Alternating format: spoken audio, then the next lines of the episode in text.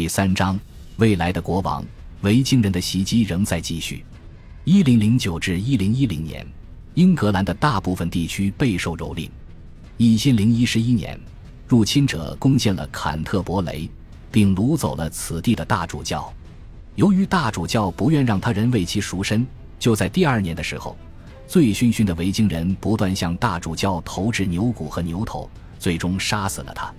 灾难之所以会降临到我们身上，都是因为听取了糟糕的建议。盎格鲁撒克逊编年史写道，他们从来没有及时向维京人纳贡，又从未抵抗过他们。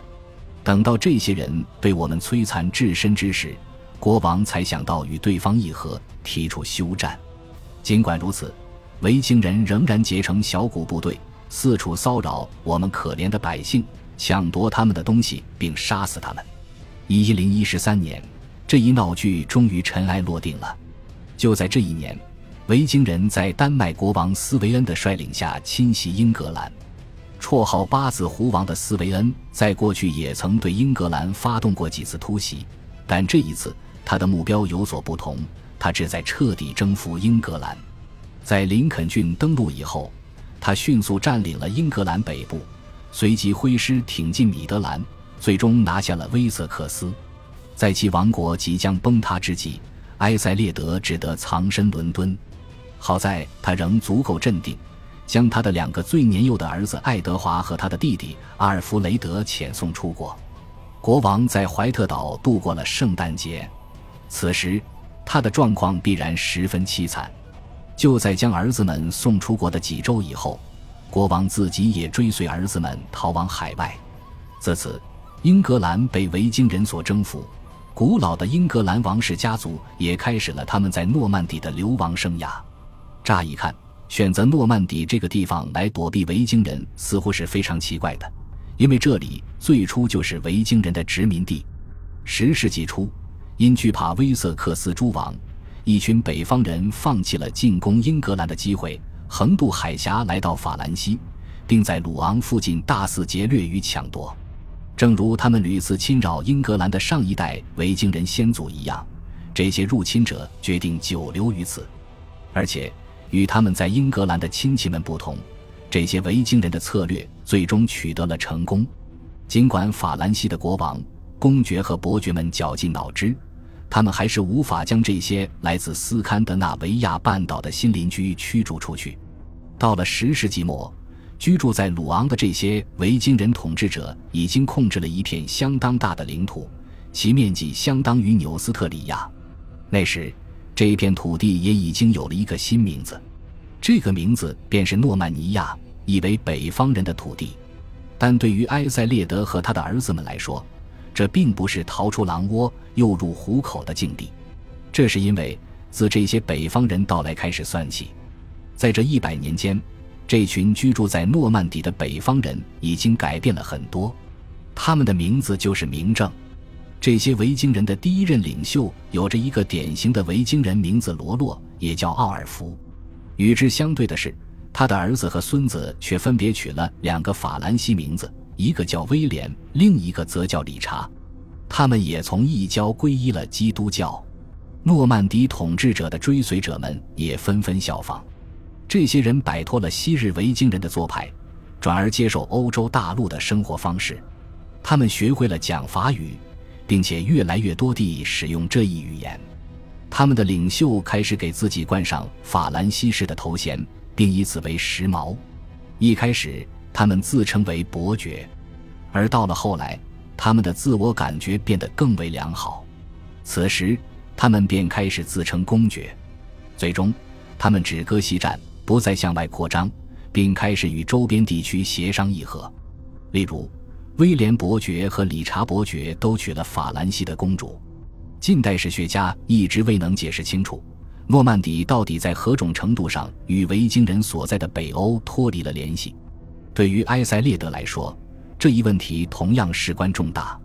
就在埃塞列德统治的初期，维京人重返英格兰。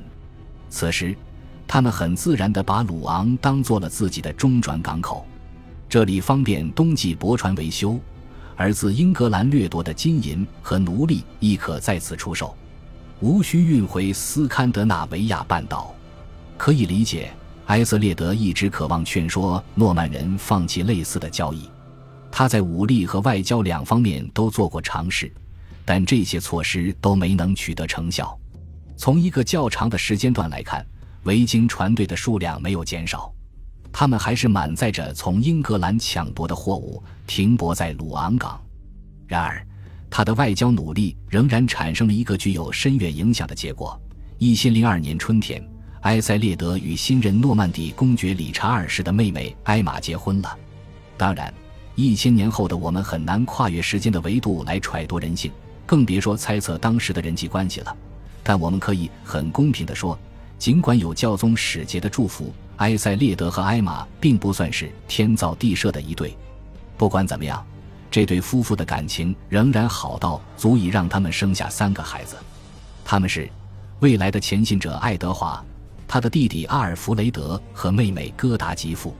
但由于埃塞列德已在前一段婚姻中育有6子，孕育更多的男性继承人根本不是他迎娶埃玛的首要原因。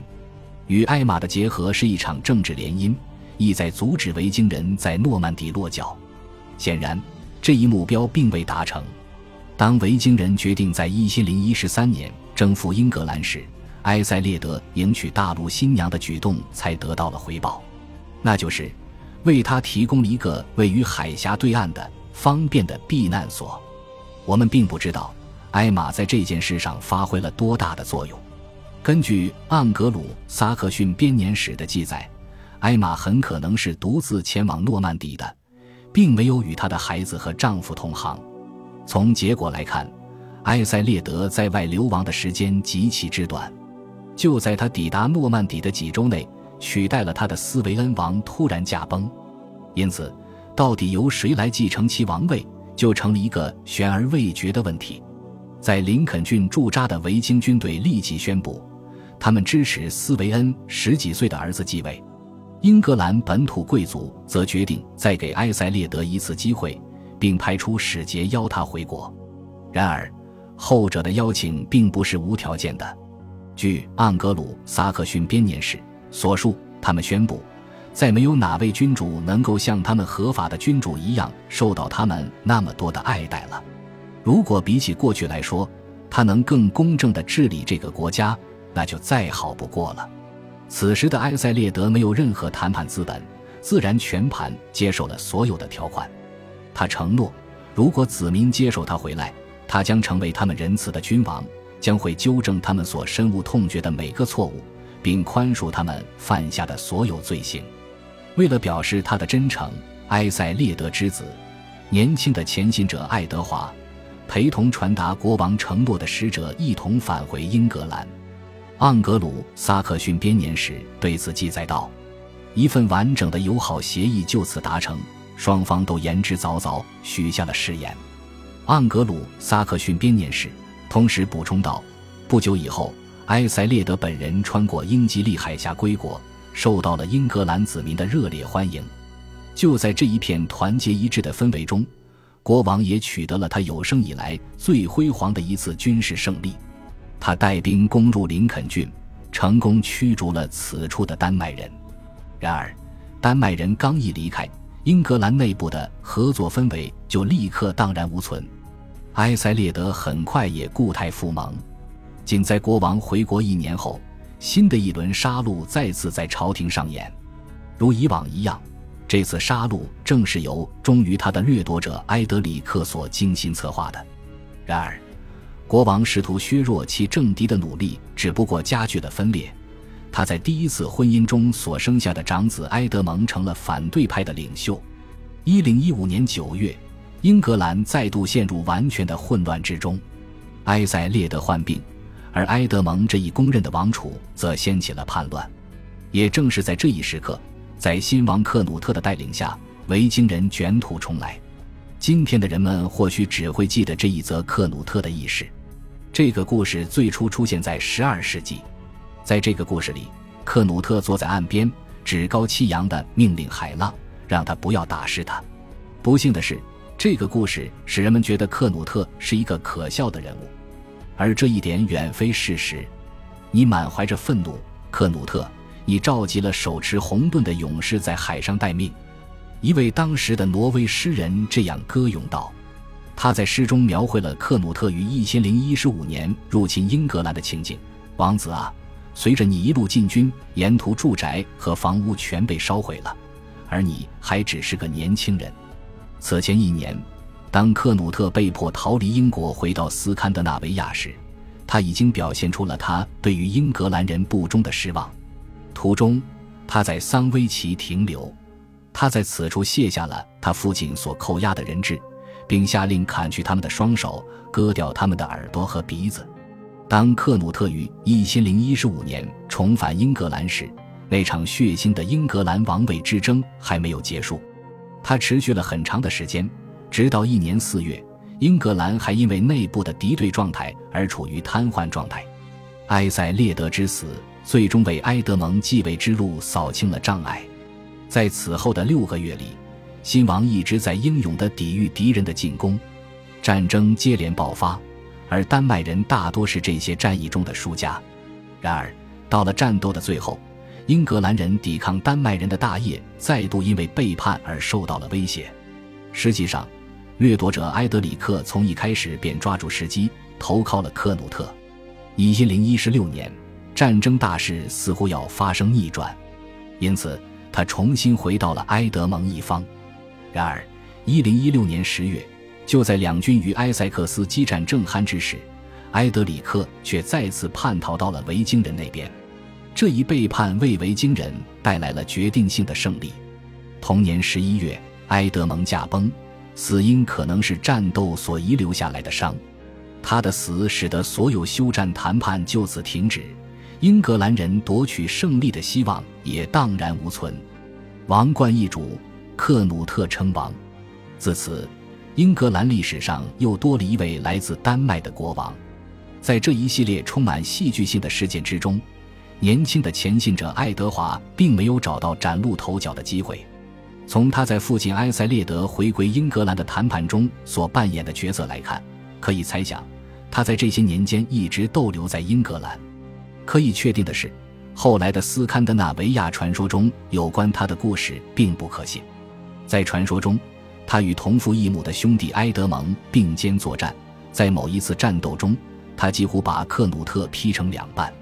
随着克努特的胜利，爱德华及家族中的其他成员不得不再次逃往国外。1014年的肢解人质事件无疑已经证明，新国王克努特不可能大发慈悲。不过，爱德华是幸运的，他设法在1016年圣诞节前穿过英吉利海峡，并回到了诺曼底。其弟阿尔弗雷德和妹妹戈达吉夫可能也与之同行，他们仓促避祸的明智之处很快显现出来。为了加强自身的统治，就在其统治的初期，克努特开始对其潜在的政敌进行清算。此前，5个与爱德华同父异母的兄长都已经死了，而在丹麦人到来之后，唯一的幸存者埃德威格也被这位来自丹麦的英格兰国王杀死。与此同时，克努特将所有可能怀有二心的英格兰贵族也一并处死了。带有一丝令人不快的满足感，盎格鲁撒克逊编年史指出，掠夺者埃德里克也在被处决的名单之中。然而，在这场大屠杀中，有一位非常显眼的幸存者，爱德华的母亲艾玛。他以完全不同的方式维护了英格兰新政权的稳定。盎格鲁撒克逊编年史对此解释道，克努特下令迎娶已故国王埃塞列德的遗孀为妻。听起来，埃玛似乎并没有什么选择的余地，实际情况也确实如此。不久之后，一位诺曼编年史家随手写道，埃玛是克努特于伦敦作战时被俘获的。然而，埃玛本人后来所叙述的却是另一个版本的故事。他暗示，在埃塞列德死后，自己已经回到了诺曼底，是克努特用承诺和礼物把他请回了不列颠。在接下来的叙述当中，我们会看到埃玛的话要么是半真半假，要么是彻头彻尾的谎言。虽然我们完全有理由对其说法表示怀疑，但无论埃玛和克努特是如何结婚的，是否出于埃玛的自愿，埃玛还是第2次成了英格兰的王后。克努特王朝因而获得了某种连续性，但在这一过程中，埃玛也放弃了自己的孩子们，任由他们过着隔海流亡的生活。在这个时候，我们很难跟进我们的主人公前行者爱德华的状况，这一点不难理解。当时很少有人会对一个刚刚10几岁的小男孩产生任何兴趣。看起来爱德华的前途也是一片暗淡，直到后来，当爱德华出人意料地成为英格兰国王后，一些诺曼著述者才似乎突然间对回顾他的青年时代产生了兴趣。例如，他们记述到，在圣旺德里耶修道院，爱德华和他的弟弟阿尔弗雷德受到了诺曼底公爵理查二世的热烈欢迎，他把他们当作自己的儿子般慷慨地抚养。在公爵活着的时候，二人一直生活在诺曼底，并受到隆重的礼遇。虽然这一技术本身很可能是真的，但我们也有必要指出，没有证据表明理查采取过任何特别的举动来维护他的英格兰外甥们的利益。一些历史学家认为这一定是故意的，他们认为在他的妹妹埃玛与克努特再婚仪式当中，公爵一定扮演了重要的角色，而这一联姻也代表着英格兰与诺曼底之间新的结盟关系。要维系这一结盟关系，公爵显然不能给流亡者提供物质援助，也不能协助其再次争夺英格兰王位。然而，即便事实真的如此，在理查死后，诺曼底的统治者也没有必要再遵守这些条件。1026年，老理查公爵结束了其长达30年的统治，与他同名的长子继位，但理查三世的统治也只持续了一小段时间。仅1年之后，新公爵也去世了，死因是中毒。有传言称，下毒者是他素怀二心的弟弟罗贝尔。历史已远，这一指控到底是不是真的已不太可能说清，但罗贝尔必然非常憎恨他权倾朝野的兄长。而且在理查三世死后，罗贝尔便迅速接任公爵之位，成为诺曼底下一任的统治者。很明显，罗贝尔并未继续执行其父的中立政策。就英格兰流亡者的问题，他显然有所作为。据当时最为重要的诺曼编年史家瑞米耶日的威廉所说，爱德华和阿尔弗雷德从公爵处得到了更多礼遇。公爵以深切的关爱加强双方联系，并与他们以兄弟相称。一位史学家指出，这一表述意味着这3个年轻人已经相互盟誓，成为事实上的血亲。这一观点似乎是对事实的过度引申。罗贝尔、爱德华和阿尔弗雷德生来便是表兄弟，他们出生的时间相差无几，而且都在公爵的宫廷中被培养成人。如果罗贝尔觉得有必要支持这2个表弟的话，那是完全可以理解的。根据瑞米耶日的威廉的技术，事实正是如此。他告诉我们，罗贝尔公爵派了特使，责令克努特恢复爱德华与阿尔弗雷德的合法地位。不出所料，克努特断然拒绝，并打发他们空手而回。这使得罗贝尔下定决心，要代表他的表弟们发起一次军事行动。他下令要在整个诺曼底海域内筹建一支庞大的海军部队。一时间，战船也在海岸边整装待发。长期以来，这段记载一直被史学家视为无稽之谈。抛开其他事情不谈，这一故事听起来也与1066年间发生的诸多事件极其相似，这不免令人怀疑它的真实性。关于瑞米耶日的威廉的技术，有一个事实最令人感到沮丧，虽然他在11世纪50年代就已经开始撰写历史著作了，但据我们所知，在诺曼征服后，他又对自己的技术做过修订。因此，我们无法弄清哪部分技术是原始文稿，哪些是后来才做出的改动。然而，尽管如此，这位编年史家的技术却从枯燥无味的行政档案中得到了很多支持。瑞米耶日提到，诺曼舰队曾在沿海城市费康集结。罗贝尔公爵于1033年发布的一份证书也表明，那一年的复活节，他确实就在费康，爱德华和阿尔弗雷德也陪伴在左右。这也就意味着，同许多人一样，这2个人也看到了舰队集结的过程。如果说这一文件告诉了我们这次远征的日期的话，那么另外两份大约于同一时期发布的证书则表明，爱德华对于追回他与生俱来的继承权一事充满了期待，因为在这两份文件中，他都自称国王。其中的一份证书尤为有趣，爱德华亲自为圣米歇尔山修道院的僧侣颁发了一份证书，而这一地点也出现在瑞米耶日的威廉的记载中。瑞米耶日的威廉继续为我们讲述这段历史。他说，船只在费康被精心装配，船锚、兵器和精兵一应俱全。但他接着告诉我们，准备工作很快被取消了。按既定计划下水之后，由于一股强风，船队遭遇了重重危险。船员们费尽了全力，才使得船队在那之后到达了名为泽西的小岛上。在记述这件事的时候，一位编年史家说道，因为一直刮逆风，公爵当时非常绝望，痛苦和挫败占据了他的内心。最后当他意识到横渡海峡绝无可能时，他便命令舰队调转方向，以尽快在圣米歇尔山登陆。瑞米耶日的这段记载写于爱德华继位后，因此他得以用神奇来解释这场灾难。他表示，上帝显然对这位未来国王的人生早有安排，不希望他在取得王位的过程当中流血。但在当时经历了这一变故的爱德华本人不可能如此处乱不惊。我们可以合理的推断，爱德华将圣米歇尔山的土地赠予修道院，是想要向上帝致以诚挚的感谢其帮助他从风暴中安全脱险。但与此同时，这场风暴也几乎毁掉了他加冕英王的宝贵机会。在这个时候，罗贝尔公爵认为，假设重新部署这支为进攻英格兰而组建起来的舰队，将其派到距离诺曼底更近的地方，其效果将会更加明显。出于这一原因，他开始用这支舰队进攻邻近的布列塔尼。此外，人们很快便发现，在短时间内再次远征英格兰几乎毫无可能。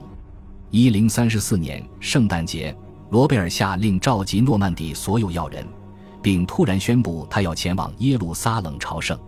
这一决定令众人瞠目结舌。